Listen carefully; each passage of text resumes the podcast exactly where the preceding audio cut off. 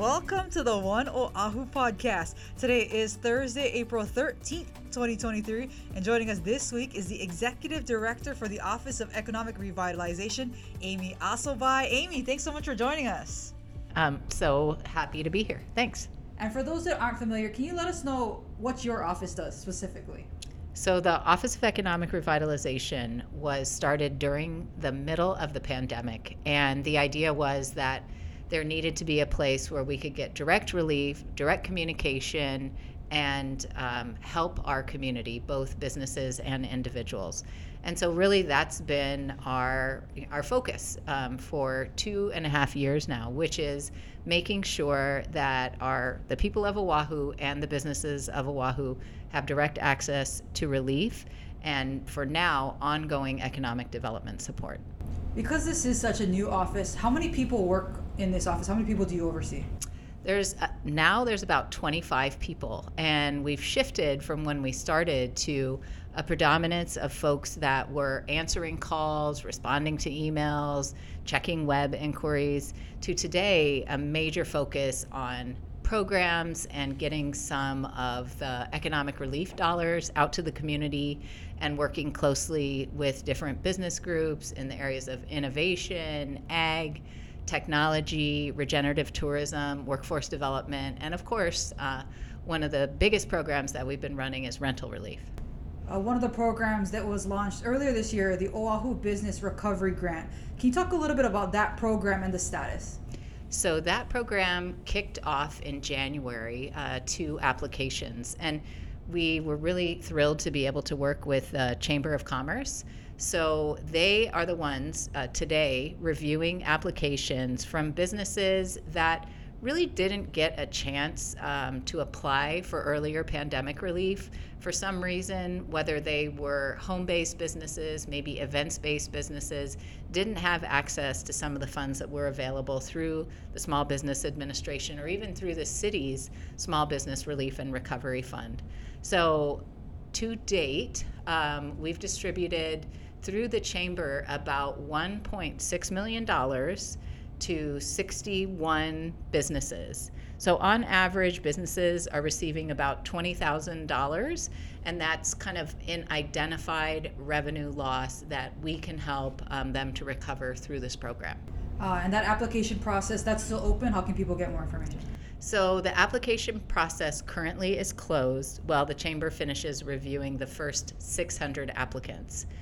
When we reopen the portal, we're shooting for the middle of May.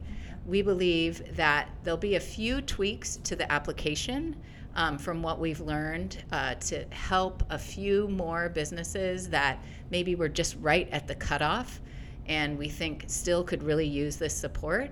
So we look forward to that. We think um, there'll be eligibility in around 2.1 million based on the projections from current applications. So we really hope to welcome a couple hundred more applications and really expand this opportunity to more businesses on Oahu.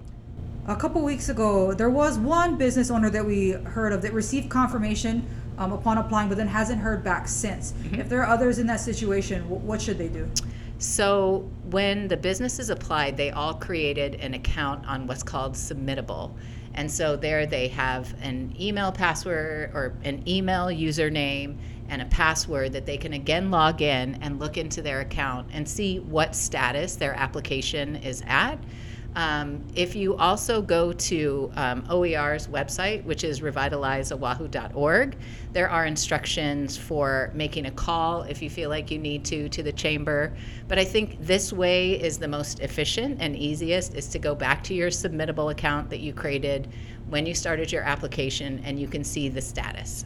And for those that weren't eligible, did they get like a confirm or rejection, I guess, email, rejection letter, or how does it work for those that didn't exactly make it in this round? So, as the chamber is going through the applications, they are notifying businesses whether they were eligible or whether they were ineligible as we go. That process is not yet complete. I think we were around 84% of the applications had been reviewed.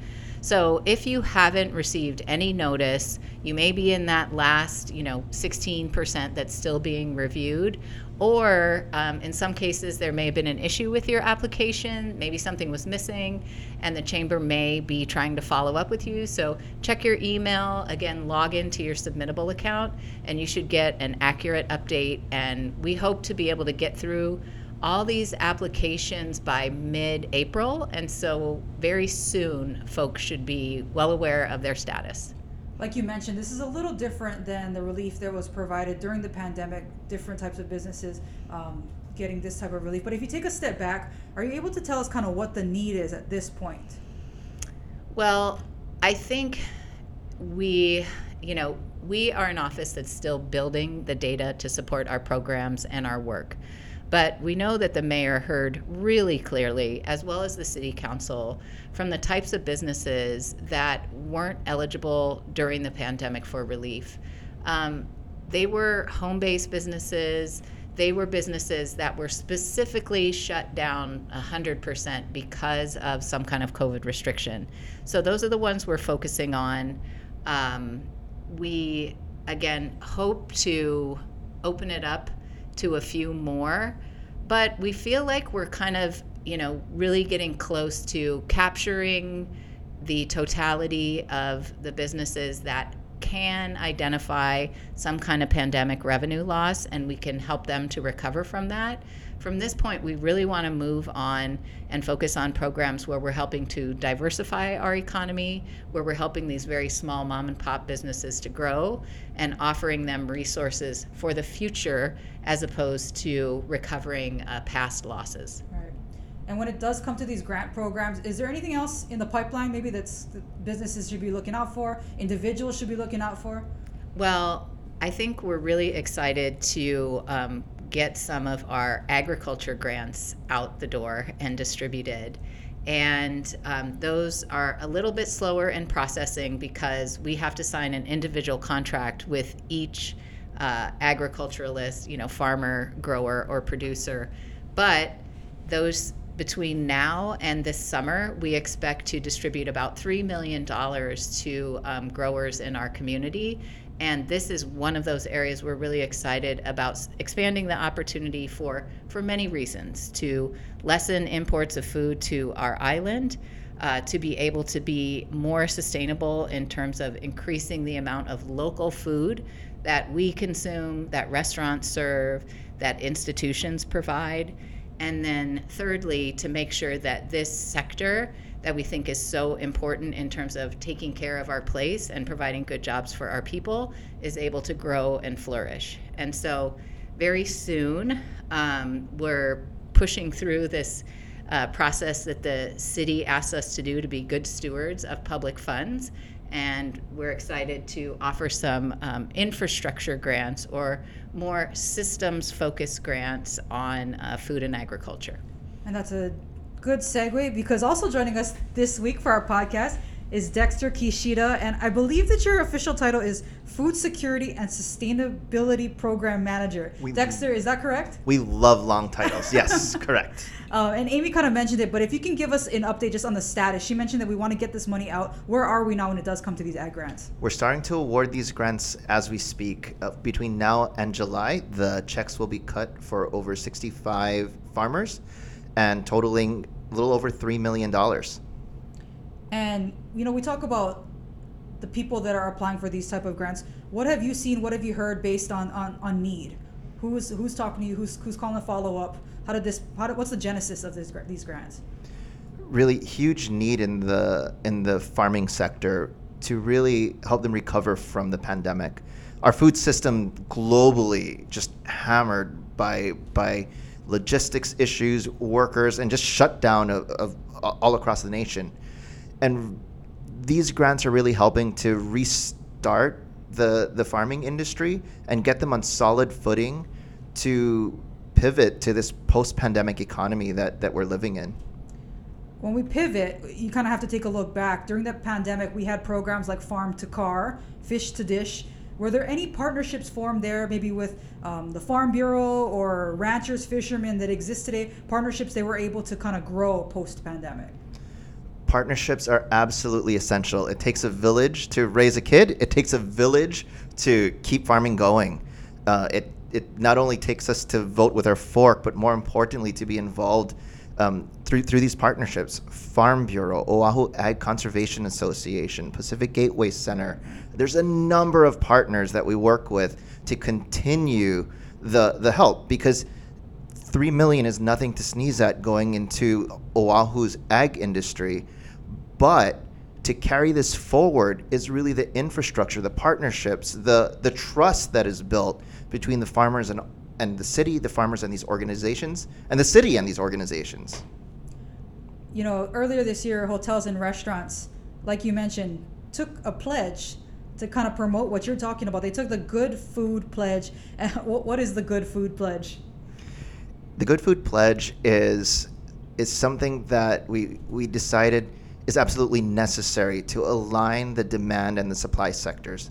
Forever we've been pun intended talking about the chicken and the egg, which comes first. Does the supply is the supply ready or is the demand ready? And each one keeps pointing fingers.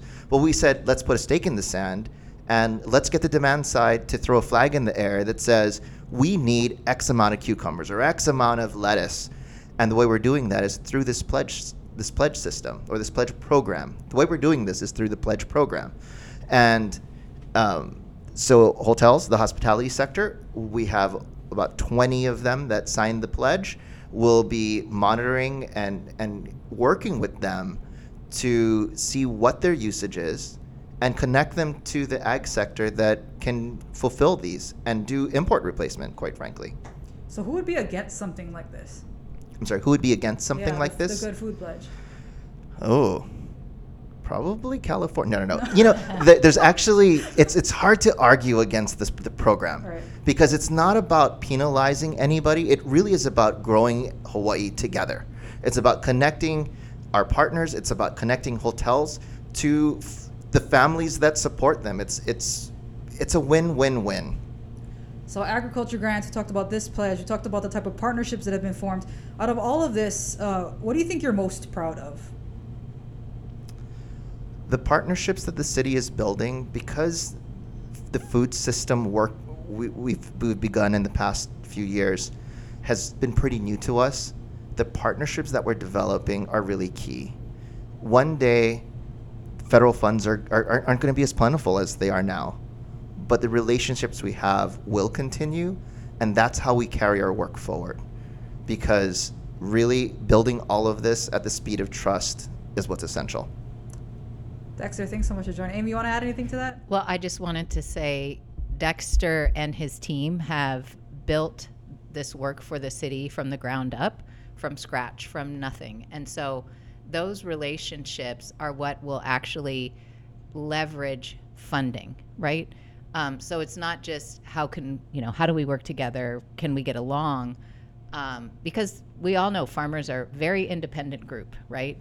And so, how do we get them around this concept of no, we're actually trying to help? And so, how can we do this together? But if the city puts in a couple hundred thousand, we want to make sure that it's leveraged by private investment, by philanthropic funds, and by any other maybe a financial institution that wants to be involved in this new agriculture capital stack that we're envisioning and trying to build with some really um, creative and um, I guess I would say fierce community partners who have been dedicated to this vision uh, for a very long time. So it's great to finally be able to not just draft a plan or, or think and dream, but to act on it.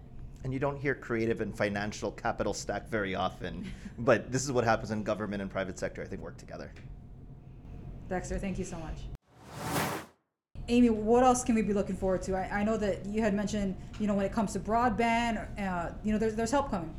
Yeah, so there are a couple projects that we're really excited to work with the University of Hawaii on. Um, they're the center of our intellectual capital here, and uh, the university has been designated to lead the state's broadband plan. There is, at a minimum, $400 million at stake for the state of Hawaii. And our role um, at the city and county of Honolulu is looking to um, our residents and our community based organizations to first and foremost make sure that they have access to the ACP, the Affordable Connectivity Program. And that is um, from the Federal Communications Commission, and it provides up to $50 per household and $75 on Hawaiian homelands to be able to pay your internet bill. So there's federal funds out there today, and there's many more families that are eligible today than are taking advantage of the program.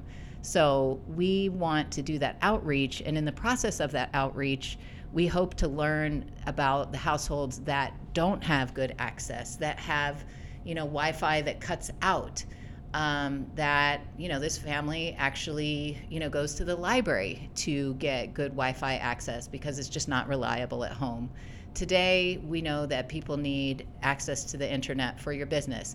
You need access to the internet for school. You need access to the internet for healthcare. All these really vital daily functions and so we're excited to do this outreach to learn more about the the dead zones in our residential communities and make sure through this state plan that everyone on Oahu has the opportunity to connect and to participate in global commerce and you know for the functions of their daily life. So we're really looking forward to that work and then also with the university we're working on a workforce development partnership. So, um, along with the American Job Center um, here in the city and county of Honolulu, we have um, we're working towards a contract, I should say, with the university to get some more workforce training underway. And we're very focused on industries that will help Oahu to diversify our economy. So, one of our partners in one of the areas of technology is the Chamber of Commerce. And they have a really strong partnership with, geez, about 50 or more technology businesses that they're helping to build the pathway through training to real jobs in their businesses today in our islands. So, beyond technology, we're focused on education, healthcare, skilled trades and clean energy, creative industries, and then, of course, we were talking earlier with Dexter, so we really want to strengthen that agriculture and sustainable food systems pathway too. I want to jump back to technology, which you mentioned. Mm-hmm. Um, so you mentioned the outreach. What's the timeline there? Is there a certain time where this money needs to be expended, or, or is there a certain time where the outreach will begin and start? Where are we there? So the outreach has been underway, geez, nearing a year already. Oh, okay. So there's over 30,000 families on the islands that have signed up for the Affordable Connectivity Program. I'm going to get the number wrong if I tell you the total number eligible, but um, we know there's a lot more to go. And as always, you know, we're going to have to dig in all the nooks and crannies and try to find whatever coconut wireless to get to people to make sure they know that this is available to them we want to make sure that internet for all is a real thing here because the funding is there. People just need to know how to access it. So between now and the end of the year, that outreach will continue. There's additional funds for um, community based organizations, and we'll work with them, as well as the Department of Business, Economic Development, and Tourism, and kind of do some more community based outreach events. I think there's six to eight planned through the end of this year. Um, through those, we hope to recruit just the city ourselves, not those other organizations, mm-hmm. at least 300 more households to um, the Affordable Connection Program. But beyond that, with what we're learning, the plan for the entire state is dependent on what we're learning. And that is, I think, needing to be ready to submit you know, with our state partners by the end of this year, the beginning of next calendar year. Okay. While I was accessing the internet earlier, I noticed on your webpage that the Kaka'ako sinkhole is in the news section. What is OER's role with the Kaka'ako sinkhole? Well, it's kind of a wonderful part of our work in that since the Office of Economic Revitalization started, we're trying to figure out where there are gaps where there are gaps in information, where there's gaps in programs, where there's gaps in outreach, and then what can we do to help?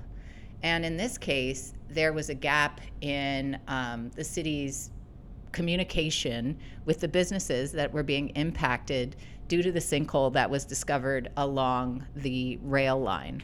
And so our team raised their hand and jumped up and said, Well, this is what we do. Um, the business and constituent educator team of five at OER on a daily basis goes out on the street, knocks on business doors, and provides them some information on what we've been hearing about, which is hiring, access to capital primarily. And then we ask them what are their concerns. And so in this case, we knew that this was going to impact businesses. We wanted businesses to be able to plan and prepare. How long was this construction going to last? What intersections was it going to interfere with? Was there anything they could do about it? You know, how could they alert their customers? And so we've been trying to keep about 60 businesses on our mailing list now um, informed because the work will be ongoing. Unfortunately, the um, sewer system is kind of old in this area. And as they've been down there looking at um, the needed repairs, they've found more. And so we feel that um, because we want to build more and better relationships with businesses, being able to communicate what the city is doing that could impact their business is a really important role for us. And um, so we have both newsletters that go to over 15,000 businesses weekly, but in this case, um, going door to door, we've got their emails and they've said, please let us know, please keep us informed. And so we're going to do that um, through the end of this project. Yeah, I mean, I'm sure it'd be good to get more information. I'd be happy to learn information as well if I was one of those businesses. But sometimes it's hard to be the bearer of bad news. Mm-hmm. What was the response from some? I mean, it's when you told them that you know we found something else, or what, what did that team get in terms of response from some of the businesses that weren't too happy? Um, you know, people are very understanding, um, and businesses are understanding because in they know in the end they know there will be an upgrade to the infrastructure that their businesses is sitting on top of. Certainly, no one wants their business to fall into a sinkhole or be further right. impacted by a sinkhole that we didn't take care of. Right. So, I think one of the big issues is just the ongoing construction in the Kaka'ako area it's one thing to have this single project.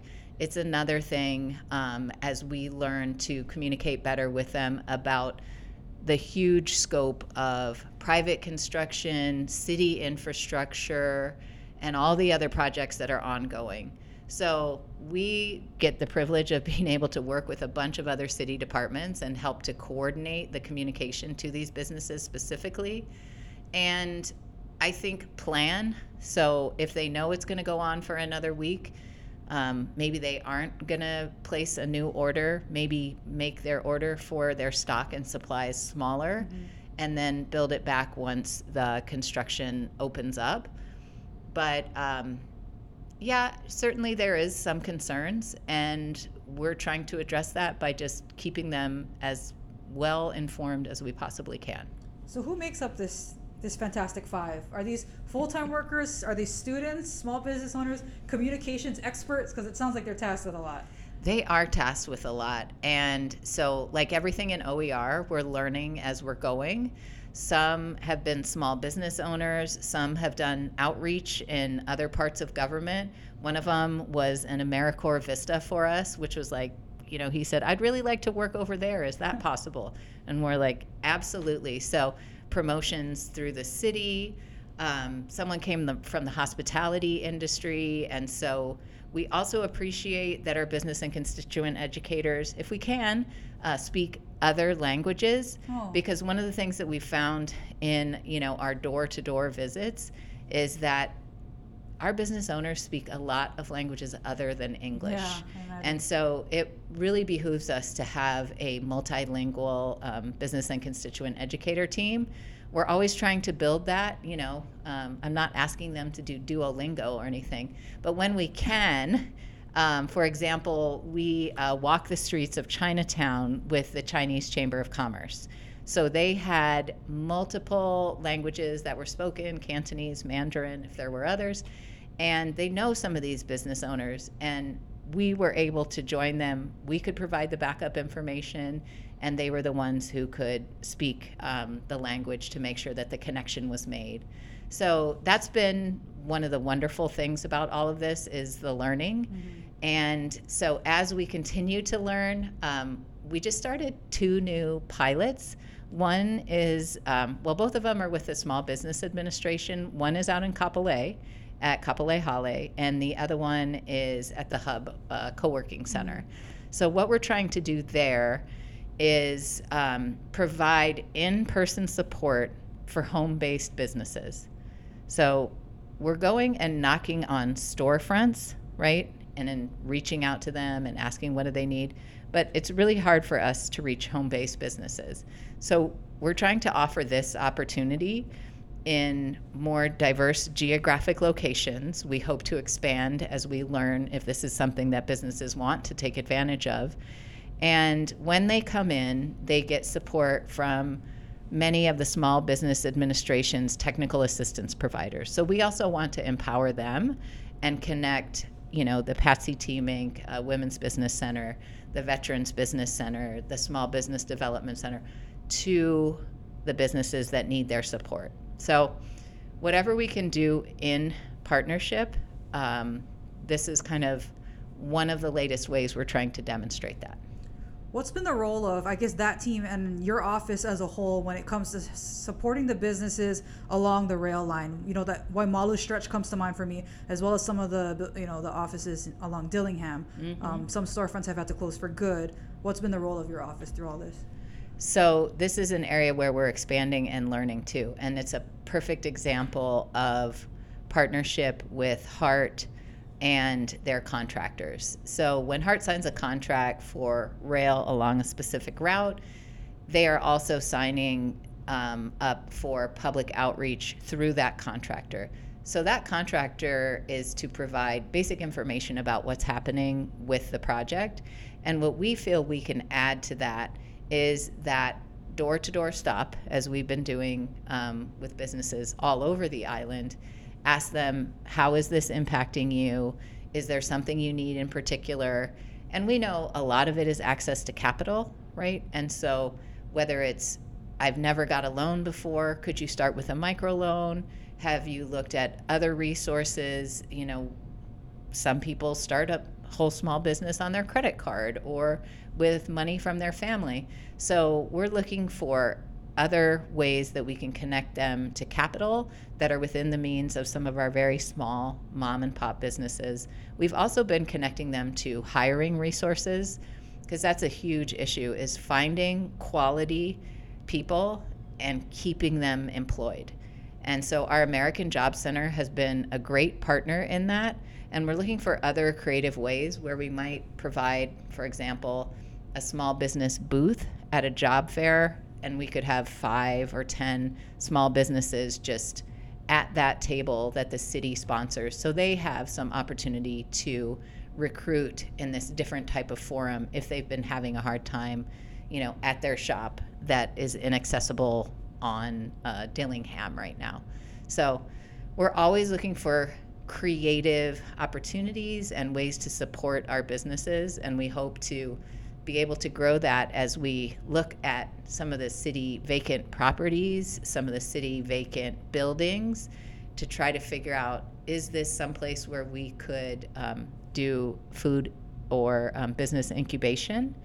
Is this somewhere where we could co sponsor a pop up market? Um, or is this somewhere where maybe one of the business accelerator programs might want to temporarily place their graduates. So we want to find ways to build the pipeline for aspiring entrepreneurs and for very small businesses to grow. Besides keeping businesses open, you touched on this earlier, but pe- keeping people in their homes. Mm-hmm. Many people became aware of your office during the pandemic with the rent and utility relief program. Um, has all of that funding been paid out? It has not. Um, we are still in the process of working through some of the applications that came in in October. Additionally, there's folks that have received money from the program previously, and when their prospective rent or utility payments um, end, we are considering them for future support. So uh, the mayor uh, very graciously said, I see that this program is impacting families, keeping them housed, keeping these rental units affordable. What more can we do? And we know the need is there um, because through our partners at Catholic Charities and the Council for Native Hawaiian Advancement, they have told us repeatedly, you know, there's still a lot of families due to inflation, um, due to maybe other issues around childcare or other reasons um, where work has been uh, difficult, that they're still having problems paying their rent and utility bills. So another um, 25 million was just approved by the city council for rent and utility relief, and we hope to get that out um, starting, I think, like the first of May. So that's our hope, and the date isn't um, hard set yet because we still have to go through the procurement process, which is always, you know, takes some time. Um, but we've been through this before. Um, we're not new to this game, and um, we always appreciate people's patience. And um, if they have questions, they can certainly check our website because that's where they'll find out um, when the rent and utility relief program will be open. And if you look at our website today, you can see that it's closed for applications. But we're really just grateful to our partners at Catholic Charities and at the Council for Native Hawaiian Advancement for getting more than 215 million out, um, circulating in our economy. And also, um, we know over 16,000 households um, times four equals the amount of individuals Okay, that have yeah. been impacted by this funding. So that's a major task that the city could not have done alone. And um, we're just happy to be able to um, make sure that housing is not something that um, a family has to worry about. That was one of the first programs um, that this office stood up. And you came on board, like you mentioned, during the pandemic. Completely new office, a mishmash of staff. I know there was people from other departments in the city coming to work the call center. These new programs, you know, for businesses, for rent and utility relief. What was this period like for you personally? Um, well, for me, I was previously working at a private foundation, and I was interacting with folks at the city to try to figure out how our foundation might be able to support uh, housing for folks who were experiencing domestic violence uh, during the pandemic and were being told stay home. And we wanted to make sure that um, they were safe instead of staying at home in a potentially dangerous situation. So, in working on that, um, there was a opening in this new uh, city office, and so I was asked, you know, would you be interested? And um, so for me, um, I guess I want to try to be of use in my life. You know, our existence here on earth is not forever, but because of experience in the federal government and the state government, I felt like, hmm, this may be an area where I could make a difference because I come with some experience that I could jump in and go. And that's what it's really been is just jump in there and make it work. And so that's kind of one of our mottos here is we aren't writing any new strategic plans. We are not, uh, you know, drafting the new comprehensive economic development strategy. We're just acting on it. And there's a lot of partners out there who are ready to do that with us. So, what funds we can leverage, what relationships that we can help, you know, to make more real by doing things together. That's what we've been trying to do. And um, we've had a great team who's worked really, really hard for, um, yeah, the last, I don't know, 30 months or so. Yeah, definitely. But it's it's been difficult too. What keeps you up at night? Ugh, what keeps me up at night? well, I try to have a balanced life, so I try to put some of the things about work out of my head. They do keep me up at night sometimes, though. I'll actually wake up and be thinking about how to solve um, a problem here at work. But I guess more than keeping me up, I think I'm more excited about the opportunities that we're able to create here.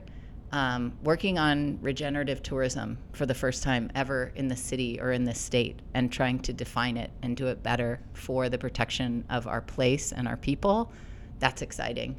Uh, being able to work on sustainable food systems and with agriculture for the first time in the city ever that's exciting. That's a whole new area that we are creating. Um, this team is creating, and none of it we do um, alone. Like I said, there's a lot of plans, there's a lot of blueprints. So we have the blueprints to follow, and I'm grateful for everyone who's done that. And um, I guess, yeah, I'd, I'd say rather than keeping me up. I appreciate that the mayor, as our leader, has been willing to take on some of these hard issues, and we get to, you know, jump in there and uh, fight with him. Not fight with him, work on it with him. Yeah. Yeah, I like how you use the word, uh, or I guess the phrase, regenerative tourism. I remember when I first saw that in the description for this office, um, you said one of your jobs is to define that. So, what is regenerative tourism? Well, we started working on regenerative tourism with the Hawaii Tourism Authority and the Oahu Visitors Bureau in 2020. They were getting ready to start their destination management action plan. And so, shifting from this marketing focus that our state agencies had to better, as they put it, managing this place. And so, as the city works to define what regenerative tourism means to us, um, the mayor has been clear to our team that it's about um, managing visitors on our island. This is where we have a scope of work in the city.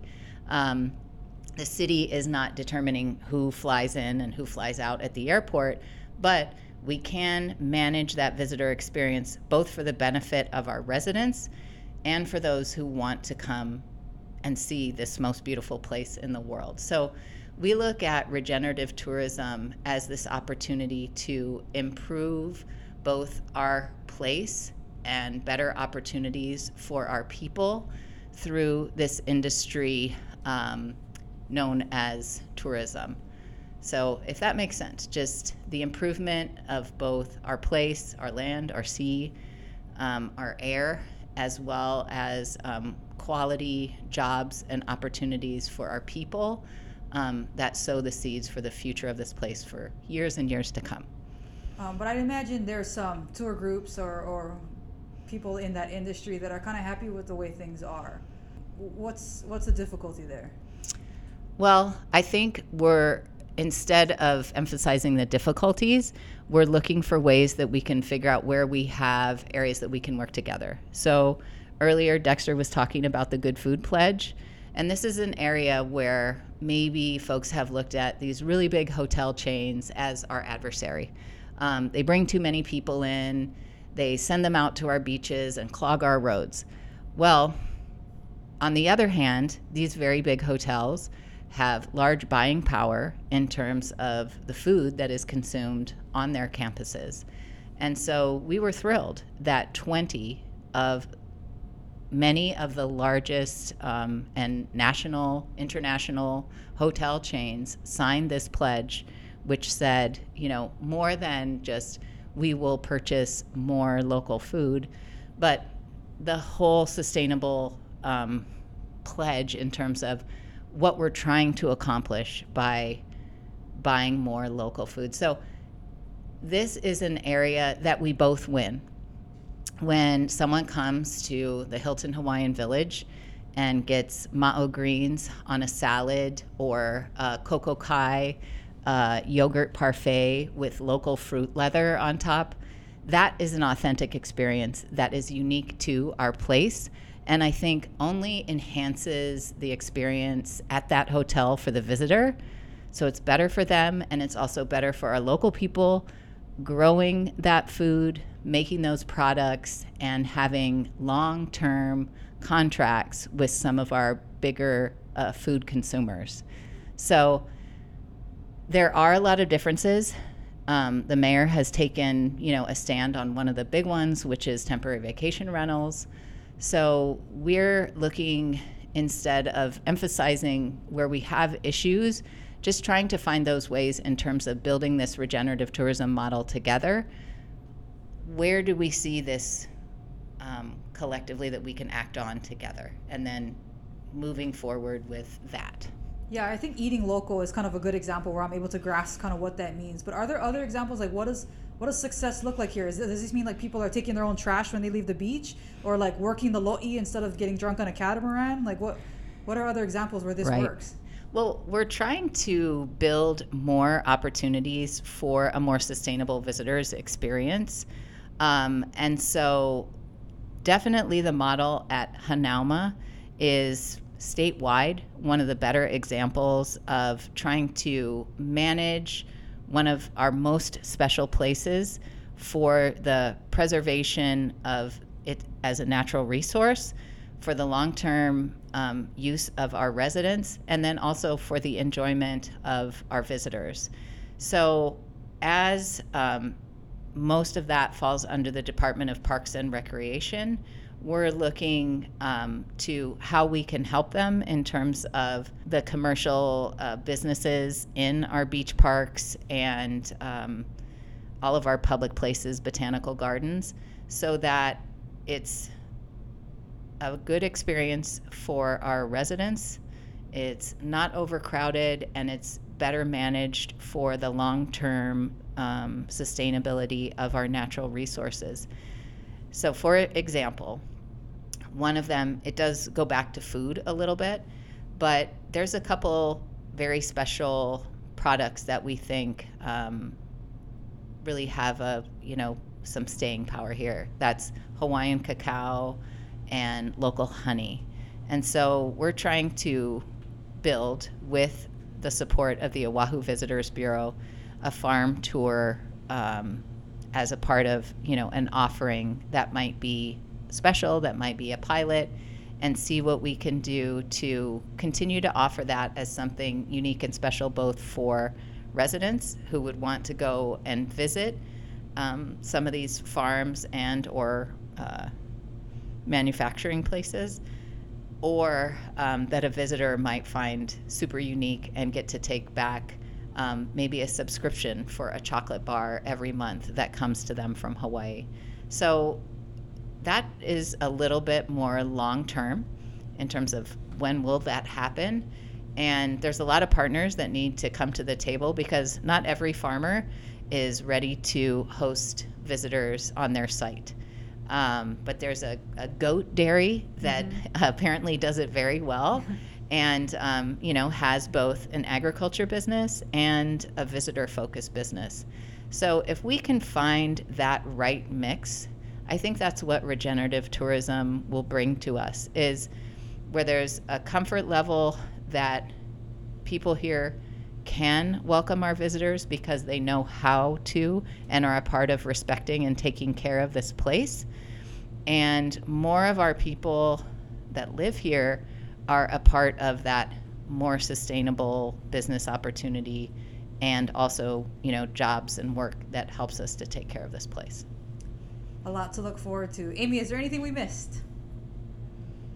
geez i feel like i talked way way too much but i think we covered a lot of it and um, i just really appreciate the opportunity Well, Thanks, if you think Brandi. of anything else, I guess we gotta catch you again for another episode of the One Oahu podcast. we'll we'll come up with some stuff for then Thanks so much, Amy. yeah And if you have a question for Amy or the mayor, you can submit your podcast questions by heading to oneoahu.org slash podcast. And today is Thursday, April 13th, and that means we'll be back out for another town hall meeting. Tonight's stop is at Kalani High School at 6.30 p.m. The next week, Thursday, April 20th, we'll be in Laie. That meeting starts at 7 p.m. We hope to see you there. Until next time, aloha.